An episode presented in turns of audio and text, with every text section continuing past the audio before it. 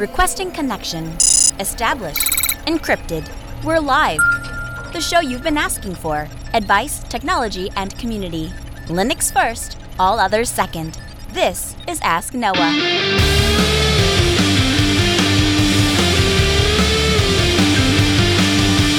Live from Altispeed Technologies, the Ask Noah Show starts right now. This is the show where we came to do all the things on Linux they said couldn't be done and take your questions on how to do the same. The phone lines are open this hour to be a part of the program. It's a free call. 1 855 450 NOAH. That's 1 855 450 6624 or send an email to live at asknoahshow.com. My name is Noah Chelliah. I am your host. Delighted to be here with you this hour. As another episode of the Ask Noah Show kicks off. Uh, our phone screener is a little late to the party, so I'm just going to start taking calls unscreened. Uh, hey, thanks so much for hanging on hold so long. I know you've been on hold for a while. I, I want to let you know you did win a free free T-shirt, so it's not in vain. But welcome to the Ask Noah Show. Hi, Noah. Hey, man, how's it going? Good, good. My name is Logan. I'm a first-time caller, a long-time listener. Outstanding. How I actually didn't realize that. Uh, I didn't realize that uh, I, that this amount of time that I've been on hold is considered to be a long time. I thought I was being proactive and calling in advance. You were doing all of those things, But- and it did earn you a free T-shirt. But uh, but like, yeah, I- I'm looking at my call timer. It says you've been it says you've been on the phone for 20 minutes. I'm like, Oh wow, that- yeah. I'm like, that's some I'm dedication. Having fun listening to some of the uh, streaming stuff that's happening in the background. No, it's it's been fun. Uh, anyway, I'm from Toronto, Ontario, Canada, and uh, I've uh, been running Linux for 15 years, but I took a bit of a break there for a couple of years, and uh, I, I started a law office about five years ago and uh, I, I'm running a small business as a sole practitioner lawyer. And uh, running Linux, one difficulty that I've been having is finding PDF manipulation software that kind of does it all. So Adobe Acrobat um, for for Windows kind of lets me view PDFs, uh, edit PDFs, scan PDFs, and do it all. Right. Mhm. So I'm trying to find something equivalent for Linux that will let me uh, scan things to PDF, but also uh, manipulate them, straighten them out when I scan them in, and uh, add uh, OCR recognition to them. Because I found that there's been um, programs like Okular, and uh, that's for KDE, and uh, I believe Evince was the old GNOME program. I don't remember what it is now, but there were programs that would do individual things. But I'm trying to see if there's something that will kind of do everything for me uh, all in one. But I can't find anything. I'm wondering if you could help me out with that. Yeah, actually, I can. Uh, I'm furiously. Uh, I'm, I'm furiously typing here to to get a hold of uh, my contact at a law office. I, I'll give you a um, little backstory. We actually we uh, we're a managed service provider for another law office, and so I have had a first class seat into your uh, into your business, and and it's interesting because you guys have so many interest. You guys are, are married to some technology so deeply, like fax, for example.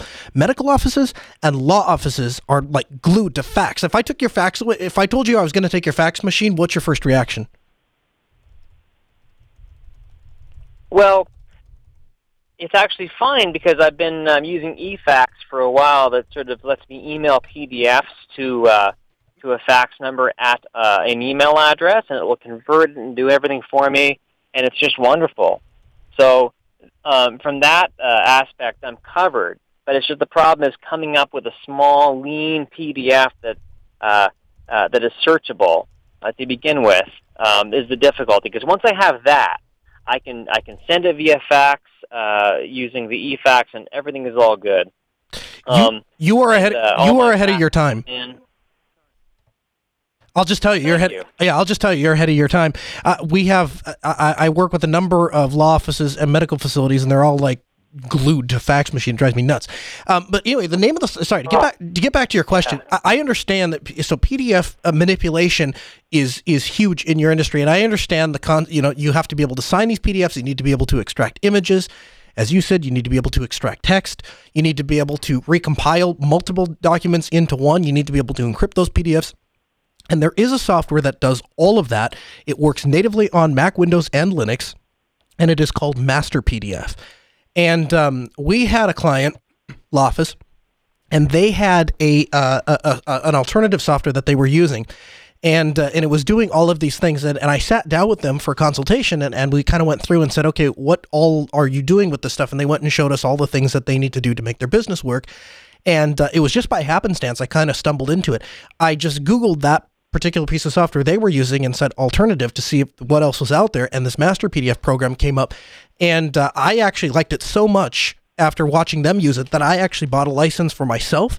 And uh, shortly thereafter, I don't know if you follow much of the other JB shows, but there, uh, Chris is really into RVing. And there's a guy that we, him and I both watch that does RV stuff um, that he goes by the name Mr. Travels. Uh, and um, or Chris Travels, I think is is what he goes by. And uh, and and he had he posted on Facebook he needed some help doing some crazy things with the PDF, and I thought I wonder if Master PDF can do that. Bring the document in, open it in Master PDF, absolutely no problem. You can re- rearrange images, you can rearrange text, you can pull stuff out, you can combine stuff, you can encrypt the PDF, all of that, and it's not terribly expensive. The only knock I have on it is it is activation software, so you you can try it for like however long, and then it puts a little watermark on it until you pay for it. And then after you pay for it, you have to use this uh, activation key and activate the software. And the reason I say that's a knock against the software is, let's say you go and buy, you know, 50 copies of this thing. If that company ever goes out of business, your 50 copies, you know, you now have, uh, you know, uh, uh it's not even good as a paperweight because they don't actually send you a disc; it's just a download. Right, right. Well, I, I certainly don't mind paying something for it as long as it's a good it's a good value. I mean, Acrobat is a very expensive piece of software. So I certainly don't mind paying. So I'll certainly check out Master PDF. Thank you very much. Yeah, and, and just so you know, it's nowhere near the cost of Acrobat. It's uh, it looks like it's sixty nine dollars and ninety five cents. By the way, Courtney from uh, the law office that we work for, uh, I I had messaged her and I said, "What's the name of that software? I need I need it really fast. I'm on the air." And she she told me it says Master PDF. Uh, she says she wants credit, so credit goes to Courtney at uh, Gregory, the law offices of Gregory Wright. Uh, we appreciate you retaining Altispeed Technologies as your IT service provider and for giving me answers at, at 607 about uh, what software our callers want. Uh, thanks for the call. I appreciate it, man. And uh, I, am gonna I'm gonna let you go. Um, but uh, I, I wrote down your uh, phone number here, and I will give you a call, or I have a call screen. I'll give you a call after the show and get your particulars uh, for your T-shirt. So thanks for calling in. Uh, good afternoon. You're on the Ask Noah Show. What's on your mind? Hello, this is Trey Howard. Hey, man. Um, I'm a uh, long time listener, and I'm a big fan of what you do in broadcasting. And, um, and I'm looking for some help to uh, find a product that I think must exist um, to be able to take a cellular signal and then send that out um, over like a, a, a LAN.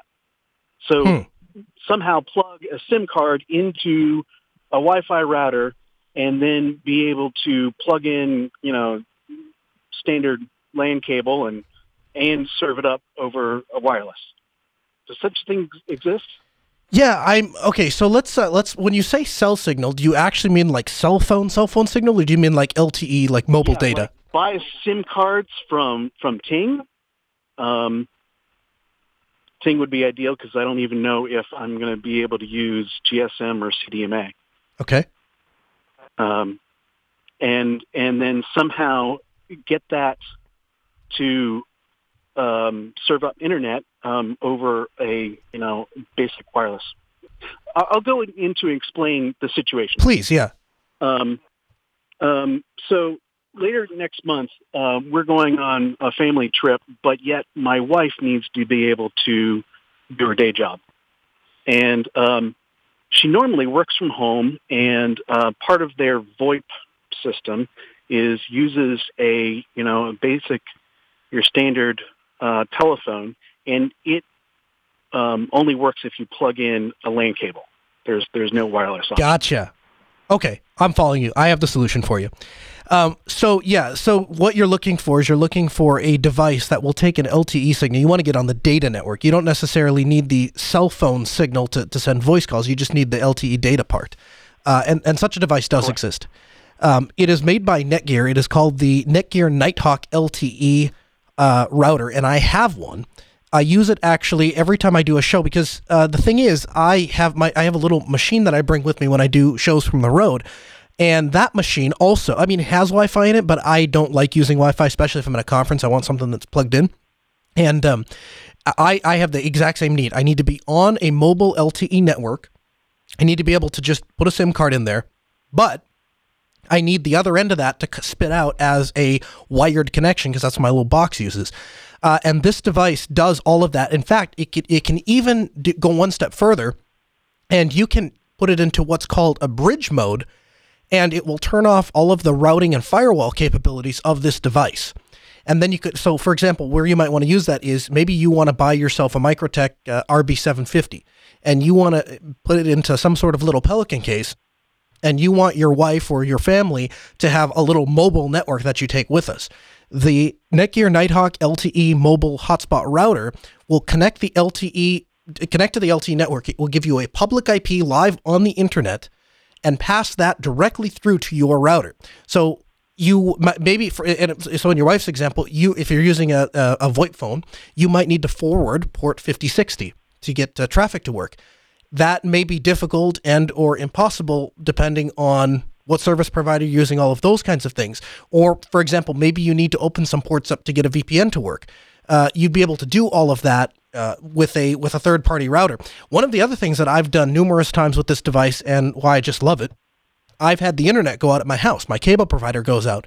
I put the thing into bridge mode. I go downstairs. I unplug the um, cable modem, and I just plug this uh, little mobile LTE hotspot in and into my home router, and all of the devices in my house, which are connected to my Wi-Fi network in my house and and wired into my house, including my my fiber connection to my workstation, all of those things come online instantaneously.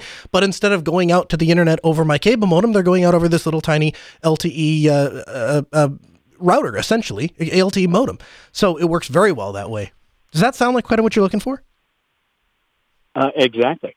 Yeah, Nighthawk LTE mobile hotspot. I have uh, I have not I have not actually tried this with Ting because uh, in order to buy the device, I the only place I could I needed it in a hurry because I was leaving out of town for a conference. So I went to one of the big box retailers and bought it. But I was just looking through the specification sheet and the bands, the LTE bands that it supports, um, will do look like they will work with Ting. So it uh, it supports LD, uh, LTE and 4G bands 1, 2, 3, 5, uh, 1, 2, 3, 4, 5, 7, 19, 12, 29, 30, and 66. Uh, and it supports 3G, 2, 4, and 5. So I, I am fairly certain that this device will work with a Ting SIM card if you buy it unlocked. Uh, a little hot tip for those of you that are looking for unlocked devices, if you need a store that you can buy them in, Best Buy sells uh, unlock devices. The other thing you can do is you can go into an AT and T store. They sell the uh, Netgear Nighthawk LTE router. You can tell them you just want to buy the router. You don't want to buy service. You can purchase the router without service, and uh, and then you you go onto one of AT and T's sites and you can actually activate the device. You can buy an unlocked. Uh, you you can't buy an unlocked device from AT and T per se, but you can buy a device and then immediately unlock it. They will let you do that. Uh, and I've done that before. I did that for my wife. Uh, bought it, bought an AT and T device, a Galaxy S8, unlocked it, took it home, went to their little AT and T website, unlocked it, and put it on Ting, and it works just fine.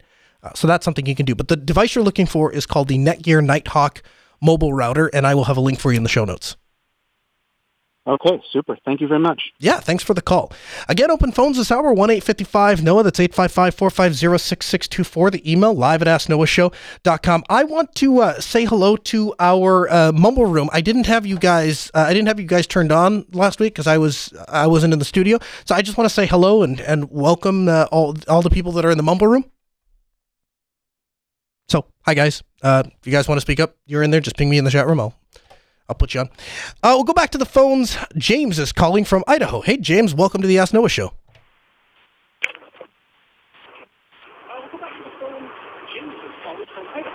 Ooh, we're on a delay. Hello? Hey, how's it going, man? Hey, hey, you haven't gotten back to me. Hey, How's it going, man? James, can you uh, can I have you shut the uh, can I shut you have you shut the streaming off and, and talk to me over the phone? It's the the delay makes the conversation a little more difficult. Yeah, that's what I was trying to kill. Hey, uh, I'm got them for a while, and then trying to, how's the things you were trying to order coming? And um, uh, I need some help when your team didn't want to uh, talk about LVM. Uh, can I schedule something with you? Yeah, absolutely. I, I, t- I tell you what, James, I'm not in front of my scheduling system uh, right now. So, but I will. Uh, I tell you what, I'll make a note for myself, and I'll give you a call back right after the show, and, and we can have somebody get in contact with you. Officially, we Altispeed closes the doors at, at 6 p.m. So there's nobody here. Otherwise, I would I'd have them somebody jump on with you right now. Uh, there's nobody I can hand you over to right this minute. Um, but yeah, absolutely, I will. Uh, we'll get somebody on that and, and take a look at your LVM issues. Again, open phones this hour one eight fifty five Noah. That's 855-450-6624. The email live at Ask Noah Show. Com. OMG Ubuntu headline Meet the astronaut AI that runs on Win. No, I'm just kidding. Ubuntu. Hey Siri, send apologies to Alexa and commiserations to Cortana because a brand new AI assistant is on the scene and he's quite literally out of this world. CIMON has said to go boldly where no AI assistant has gone before, and that is space. Meet CIMON, the Crew Interactive Mobile Companion. This free floating Ubuntu based cyber colleague has been designed to mitigate the stresses of and share the work during long term spaceflight. And to do that, he's blindly, he's boldly gone where no AI assistant has gone before space. CIMON is an autonomous AI powered assistant that can see, hear, understand, and speak with astronauts thanks to a slate of onboard cameras, microphones, sensors, and processors. 12 internal fans give him full directional mobility, including the ability to nod or shake his head. His voice con- he is voice control too, meaning that astronauts are free to perform tasks and conduct experiments with both hands while remaining uh, while remaining to be able to fully access and interface with command with their cyber colleague as they need to. CIMON can present and explain a detailed range of information, including steps required in an experiment in experiment steps, repair instructions, and ha- and to answer questions. He can also perform routine tasks like searching for objects or documents, the result of experiments which take place on board the station. What's particularly unique about CIMON is that he is is that he is uh, ah this is what happens when I load websites. What's particularly unique is CIMON is is that he is also able to designed to fulfill more of a social role, hence the animated human face across an 8 inch display. And I just have to tell you, we'll have this article linked in the show notes. You should actually check out his animated face because I find it to be wholly creepy. The AI powered smart assistant developed by Airbus in cooperation with IBM is currently being tested by the German Space Administration, or DLR, and the European Space Agency, ESA, aboard the International Space Station under the stewardship of German astronaut Dr. Alexander Gerst. CIMON runs on, you guessed it, Ubuntu. Ubuntu is no stranger to life aboard the International Space Station. The distro is used in a variety of spacefaring tasks, from powering laptops to the uh, to the ISS to controlling high-tech rovers back down on Earth. Now, there was a couple of things that stuck uh, stuck out to me. First of all, I think it's really cool that we have one more device that is running Linux in space. I think it's one more testament to the stability and reliability of Linux that when they absolutely have to have something to work, when they absolutely have to have an operating system that's going to work, when they absolutely have to have a software stack that's going to work 100% of the time, they choose Linux every single time. I don't think that's an accident, and I'm happy to see that that continues to be a trend that we see. Watson was, if you haven't seen the original Watson videos, you should go check it out. And Watson is a AI system, so to speak, created by IBM. And it originally gained a lot of popularity and a lot of fame back in the days of I think it was Jeopardy, and they would have the this Watson computer playing against some of the world's best Jeopardy contestants. And um, the thing that made Watson unique originally was that it wasn't actually connected to the cloud or the internet at all. Watson could process and answer these questions based on its collective knowledge of something or some things or the world. And uh, you can understand the, the the the the, uh, the the wide range of questions you would get on a game like Jeopardy, and Watson was designed to answer those questions better than the people that had done it time and time again. So uh, that that was the first thing that stuck out to me was in this article. It actually talks about how Watson is the cloud processing for Watson is actually being done back on Earth. And they did that for reasons of upgrades and, and all of that. But it seems to me if I was launching a device into space, where uh, you know sending a message, sometimes getting cell reception halfway across my um, halfway across my city can be problematic. I can't imagine, even if I am on a you know multi thousand mile tower, I wouldn't want to have to deal with reception issues, right? Now, cloud, what's you know, CIMON can't currently access the cloud right now. Please try again. I mean, that would be frustrating, I would think, especially if you're in space. But I have to fix my spaceship. Yeah, well, you're gonna have to wait. The uh, the cloud's down. We, we lost connection to the cloud. It's uh, they're working on it. Service technicians. The service ticket has been created. You know, just, uh, that kind of thing just rubs me the wrong way. Why would you? You have all this power of Watson. Why not send it up there? Maybe can't we like uh, you know, SCP updates up to the thing or something? Maybe it can like I, I, don't know. It just just seems like if you're going to run it on Watson, Watson was originally designed to run offline. Why would you not? Why would you? Why would you not keep that up? Um, but the other thing that stood out to me was that they they designed this in collaboration with Airbus. Now, if you're not familiar with Airbus, I have a good friend of mine that's an Airbus pilot. And looking into the internal design architecture, inter- internal design structure of Airbus and their design philosophy is very interesting. Airplanes, for a long, long time, were just flown by hand. And what Airbus did was they were one of the first companies, French company, one of the first companies to look up and say, we think that a computer can fly a plane safer than a human can. So we're going to let the human fly the plane, but we're going to put into place safety measures so the human can't crash the plane. And in a couple of instances, those safety measures that they have put into place have caused the plane to crash. Not directly, but them the, the safety measures in collaboration with how a human responded caused the plane to crash.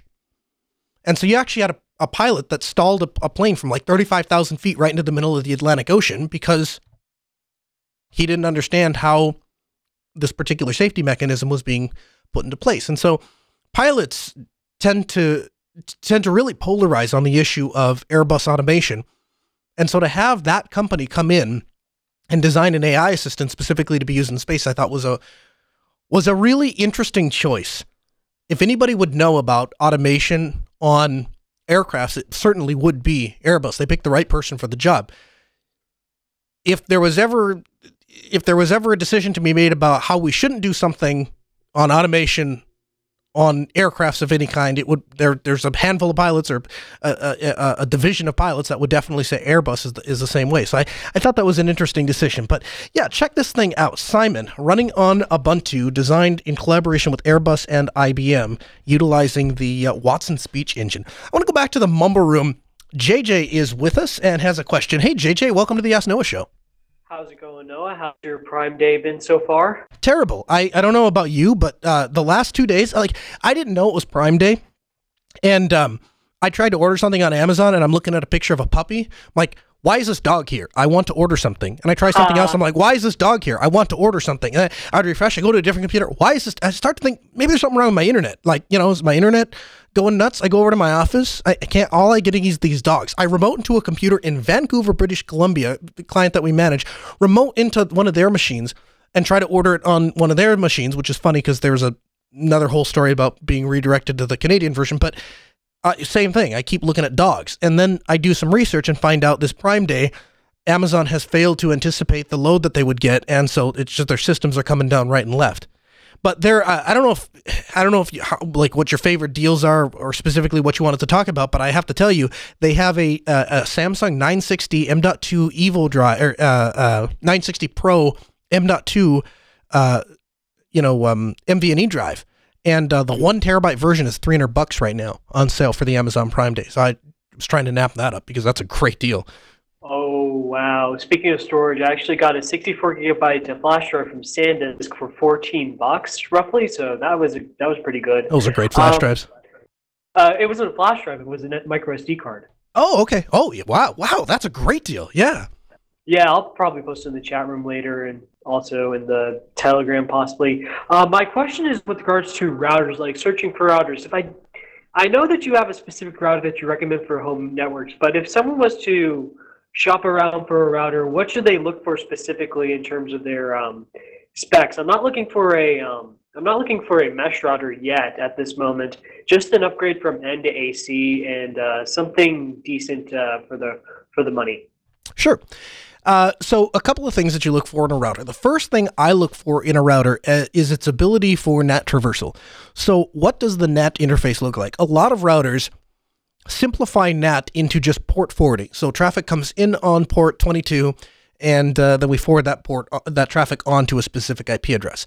One of the things I always look for anytime I'm shopping for a router is the ability to do NAT traversal with a little bit more advanced functionality. So, for example, Windows um, RDP port on Windows is 3389.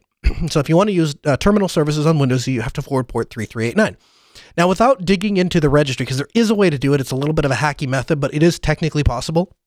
Without digging into the registry, the easiest way to forward multiple ports on Windows RDP sessions is to forward port, let's say, uh, 6001 to 3389 at this particular IP address, 6002 at 3389 to this particular IP address, so on and so forth. And so I can forward, uh, you know, 70 some uh, I can forward set I can make 70 some port forwards or NAT traversals all with individual ports, but they all connect back to 3389. So I've never touched the actual client configuration, which by the way, if you do that, then it breaks the ability to natively RDP into those sessions. If you just type in the host name, then you got to append whatever weird port you put on there because you've modified it. It's no longer listening on 3389.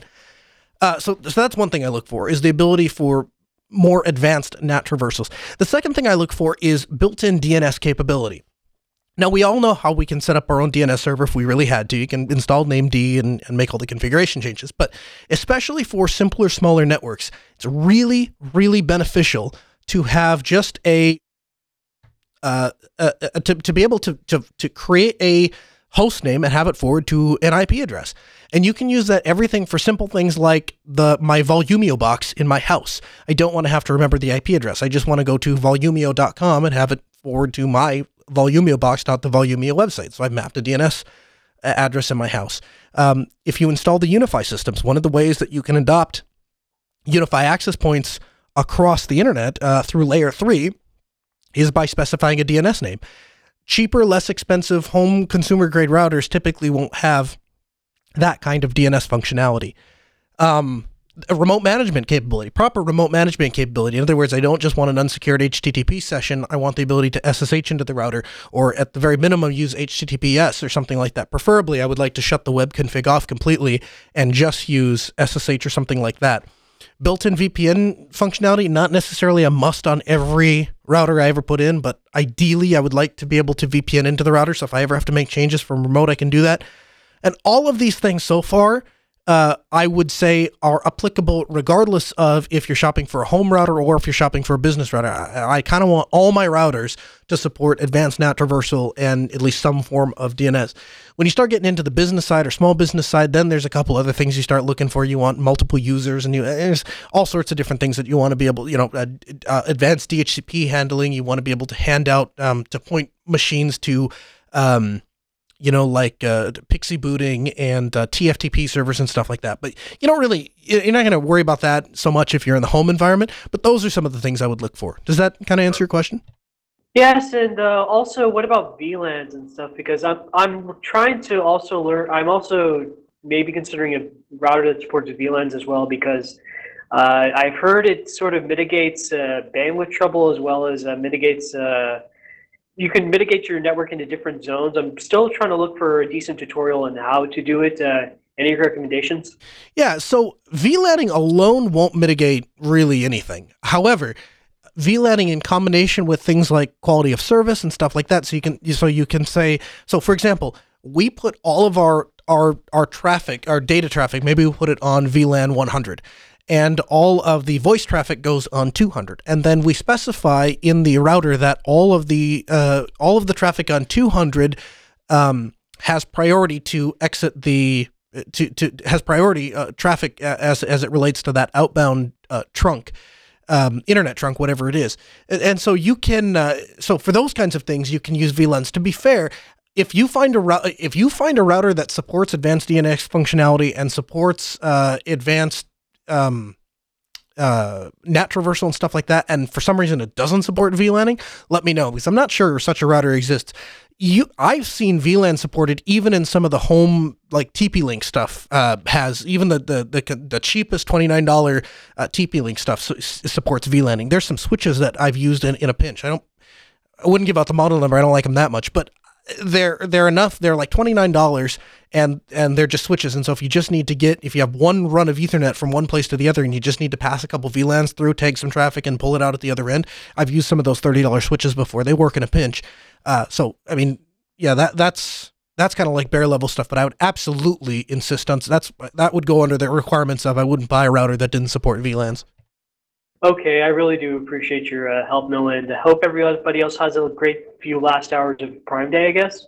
Yeah, thanks, man. I appreciate the call, and yeah, the like I said, I have a I have a love hate relationship with the uh, with the Prime Day thing. It's it's gone both ways. Um, yeah, again, phone lines are open one eight fifty five no. It's 855-450-6624. The email live at asknoahshow.com. I want to take a couple moments uh, earlier on the show. I just want to address something real quick. Um, we are holding a contest. Uh, 2019 is going to mark the 10 year anniversary of the Ask or uh, sorry, of the uh, of Altispeed Technologies, and uh, we've been serving people for 10 years. And at, at the 10 year mark, we've decided that we are going to make a a little bit of a refresh, and so we are holding a contest to redo our logo and uh, and we've gotten some really fantastic submissions, and I want to thank everybody that's participated thus far. Now the contest is going to run until November. We're going to give away a three hundred dollar cash prize. By cash, I mean we're going to PayPal you money or Cash App you money. Um, so you can participate from anywhere in the world. And uh, what we'd like to do is we'd like to see some sort of resemblance to our old logo, at least enough that people understand that we're the same company.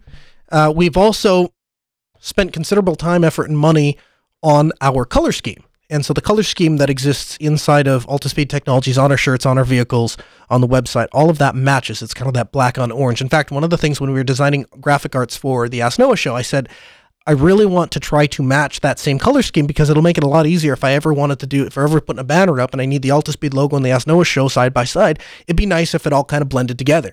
And so we even worked to try to incorporate the Ask Noah show to have some of the same design elements as Altispeed Technology, so they all match together. Now, that doesn't mean you're married to that. If you have a really good reason why not to do that, then by all means, uh, feel free to express some creative freedom. Um, but just understand that primarily that's what we're looking for. And uh, I've mentioned it at the end of the show a couple of times, but uh, but yeah, I, I, just wanted to take a moment, kind of earlier in the show, to me- mention it. I know a lot of people kind of tune out towards the end.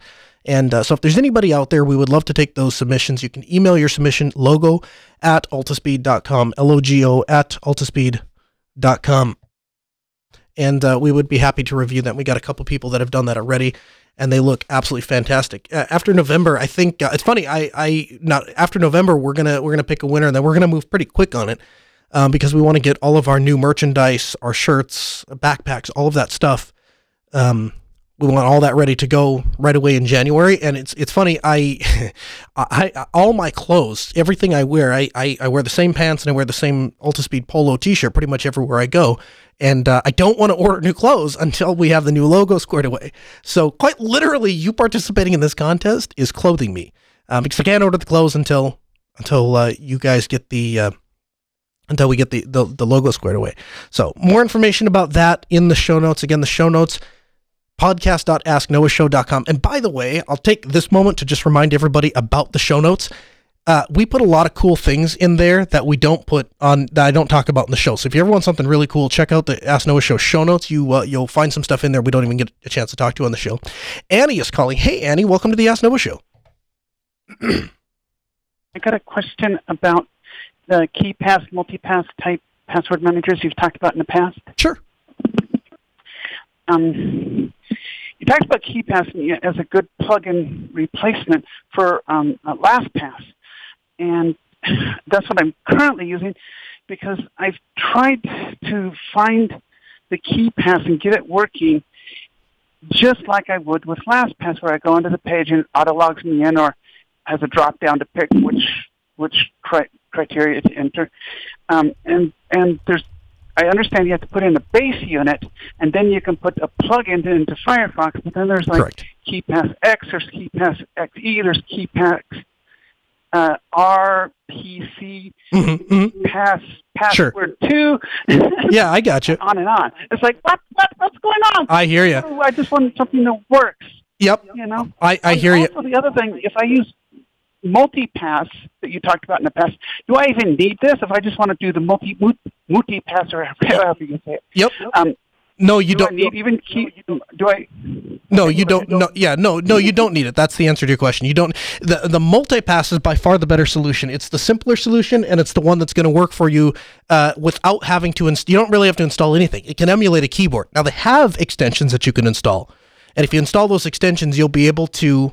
You'll be able to do a little bit more with it, but yeah, Mooltipass is definitely the way to go in your particular situation. We have a guest standing by. We're going to bring him in. I th- these are two guys from IX Systems. Both of them are good friends of mine, and uh, we were discussing uh, a, a while back about uh, at Southeast Linux Fest about how. Uh, the FreeBSD people have kind of reinvented their desktops and uh, and are doing some really cool things. And I, as we got into the conversation, I said, "Well, you guys just need to come on the Ask Noah show and talk about this because I think that there are enough BSD people that they would really get some benefit out of this." So, joining us on the program is uh, Ken Moore and JT Pennington from IX Systems. Hey guys, welcome to the Ask Noah show. Hey man, how you doing? Hey, Pleasure nice to to be here. yeah, pleasure to have both of you there. So I have it right. You guys both work for IX Systems, but you guys are heavily involved in uh, TrueOS and Lumina Desktop and stuff like that. Correct. Yes. So uh, an article came out here in um, uh, It's Foss, and uh, the headline was TrueOS doesn't want to be BSD for desktop anymore. And uh, I know, JT, you and I have talked uh, at length off the air about repositioning the Lumina desktop and some of the things you're doing. And I just wanted to go get it from the horse's mouth, as it were, uh, from you guys. Tell me what the direction of TrueOS is. Tell me what the direction of Lumina desktop is, you know, where it's been and where we're going. Okay. Uh, well, I think the best thing would be actually to step back in time uh, to kind of give a groundwork of where TrueOS came from, um, because a lot of people knew the project originally as PCBSD, um, but TrueOS has actually been a name that has been used with the project for a while. Um, so since Ken has been with the project for the longest period of time, I'm going to have him kind of step back and kind of go over a brief overview of the history of the TrueOS project and how it evolved to where it is today. Um, and then he can pass the torch back to me, and I'll take it from there. Sounds good. Let's do that. So, Ken, uh, give us the history of the uh, of the BSD desktop. Okay, so way back in the day, PCBSD. Um, Chris started that as just a desktop distro of FreeBSD, and that was the whole point. I think he was using KDE 3 at the time, moved to KDE 4. But uh, I came on board with him a year or two after he started the project, something like that, and we'd been doing that for a while. Well, we also had a server option available for PCBSD. And so back then it's like, you know what, it's, it's you know, it's, it's not very useful to just call it the PCBSD server because PCBSD is thought of as a desktop.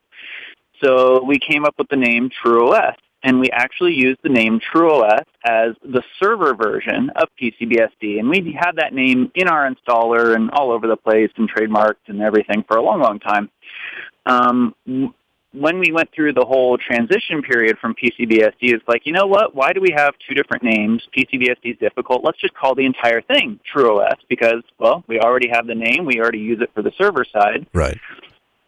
And so we mi- migrated to making just everything called TrueOS. But we've kind of had this long roadmap for quite a while that, uh, especially during that migration from PCBSD to TrueOS, we were no longer just a distribution of FreeBSD. We were making some pretty significant changes to FreeBSD itself, bringing in LibreSSL into base, um, making a whole ton of other uh, configuration changes. OpenRC was just kind of the straw that broke the camel's back, so to speak. And we had to say, okay, no, no, this is very, very different from FreeBSD in many ways. It's no longer just a distribution of FreeBSD. So it kind so, it, it kind of took off. It kind of took off on its own. Then it kind of it cut you you inadvertently born a distro, so to speak. Then Yeah, kind of. So it's like we we did that and we called it TrueOS and used the name, and then we had to kind of keep explaining that to people over and over again that TrueOS is different from FreeBSD because people still thought of it as just a dis- desktop distribution of FreeBSD, which Sure. it really wasn't, because that was a lot of the people who were familiar with the PCBSD name and thought, oh, we just changed the name and nothing else changed, without realizing all the other changes that had gone on underneath the hood. So what we're doing here is continuing on in that same vein of fixing a lot of things in FreeBSD that we thought weren't working properly, or bringing in stuff ahead of time, or you know making the changes to FreeBSD itself. We're discovering, okay, we really need to help formalize the distinction between TrueOS, as in the alternative version of FreeBSD, compared to the desktop because they really were becoming quite distinct and having different communities of people involved in each one of them. So we decided, it's like, okay, we need to uh, clearly distinguish them in name again.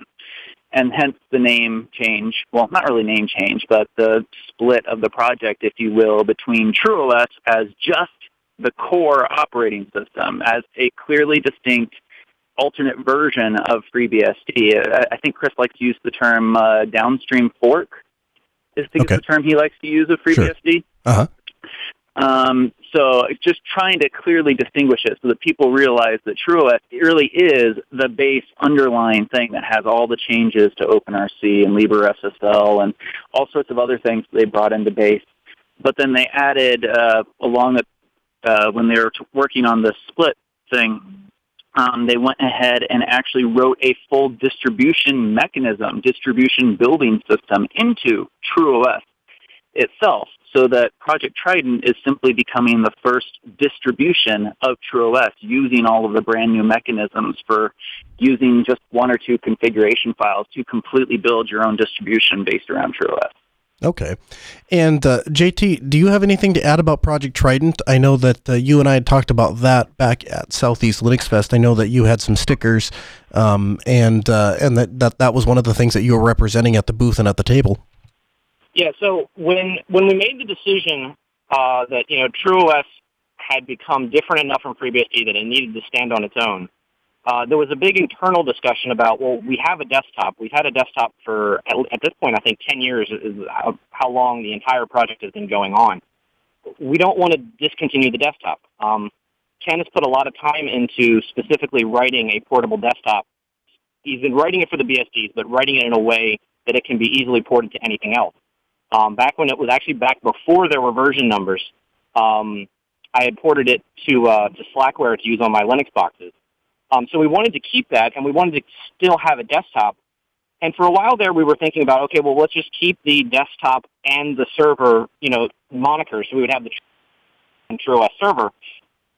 But when we decided to do or to include a mechanism for anyone to be able to take TrueOS and build their own distribution of it, we decided, well, if we're going to be allowing that, we need to make it a level playing field for everybody. Because if we kept TrueOS desktop, but then allowed other people to make their own versions, it would come across to the community like there's one blessed version of TrueOS for the desktop. right. Right. Oh, and then there's all these other guys.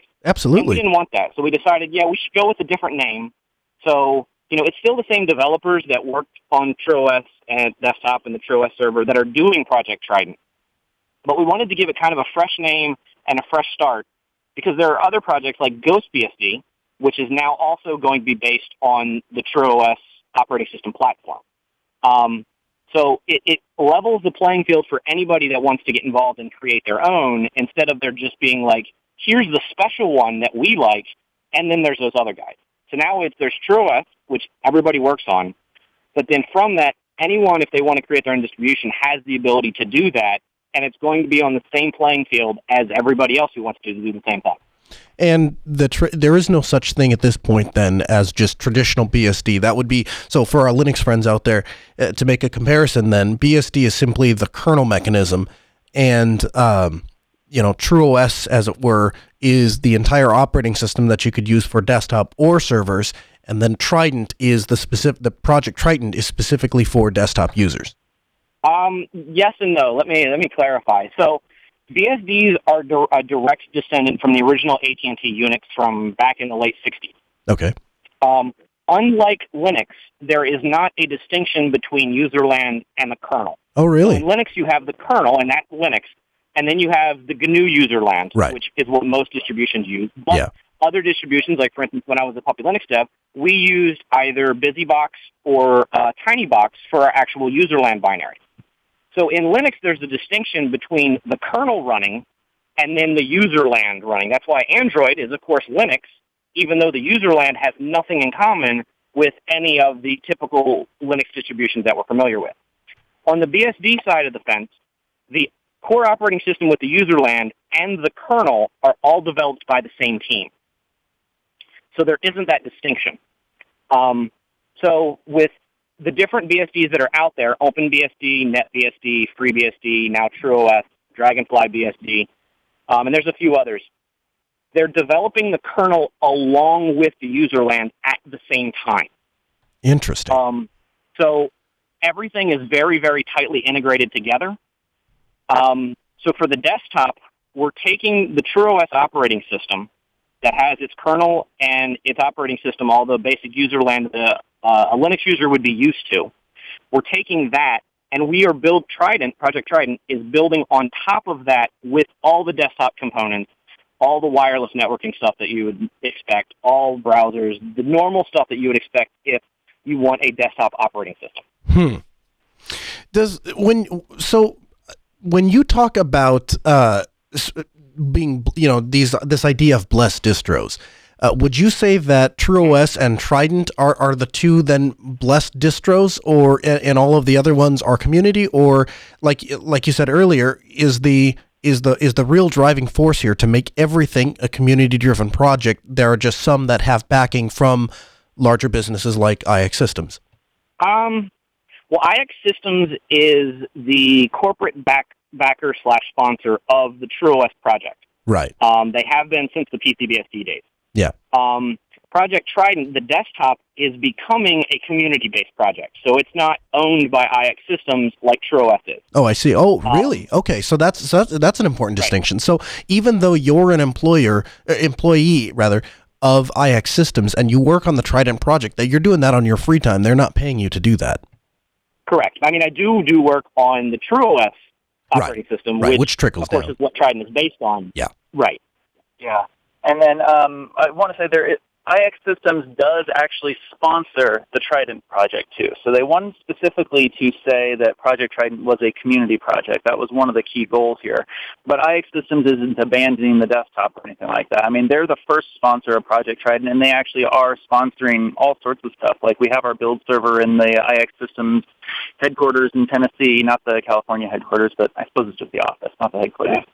But yeah, we have it in the Tennessee office where we work. We have uh, they sponsor like electricity, internet costs, and a whole bunch of other stuff. They sponsor us to work on Trident during work hours as well. So there's there's a lot of sponsorship opportunities, but IX Systems is not claiming ownership of Project Trident, kind of like uh, they do with the TrueOS project. No, that makes sense. Um, and, a good analogy no, I was just gonna. I was just gonna. I guess what I was gonna ask was if for one of these community, let's say there's, let's talk about one of these other community uh, BSD spins, for example.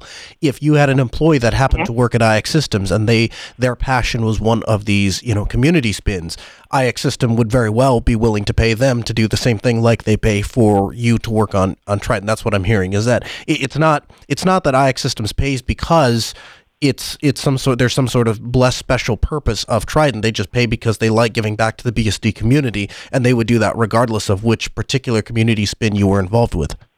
Yes, actually, one of the uh, other distributions, uh, Ghost BSD, um, is actually run by someone who now works for IX Systems um, in our in our QA department. Uh, Eric, he's a he's a Canadian. He's a really really good guy. He's done a lot of work uh, for Ghost BSD, which has been using uh, in the past, the GNOME desktop, now he's using Mate, uh, built on top of TrueOS. Um, and that is another community project that he runs, he owns, um, but he also works for IX.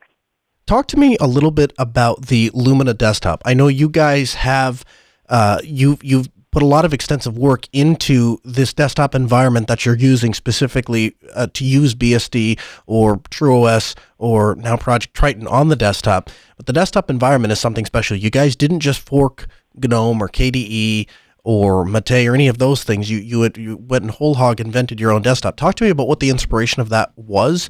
And uh, and and and what it brings you if you're a desktop BSD user.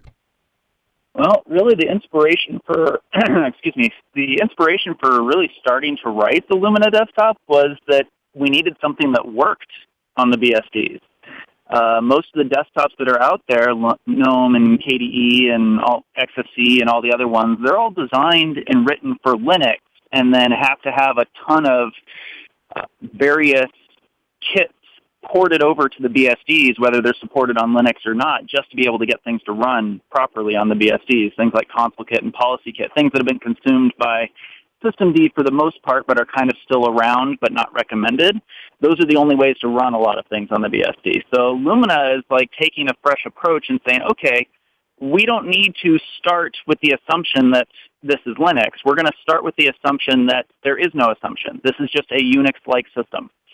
All right, so getting rid of all the Linux-based toolkits and just going to the Qt5 toolkit and saying, okay, that's it, because Qt5 is pretty much universal now.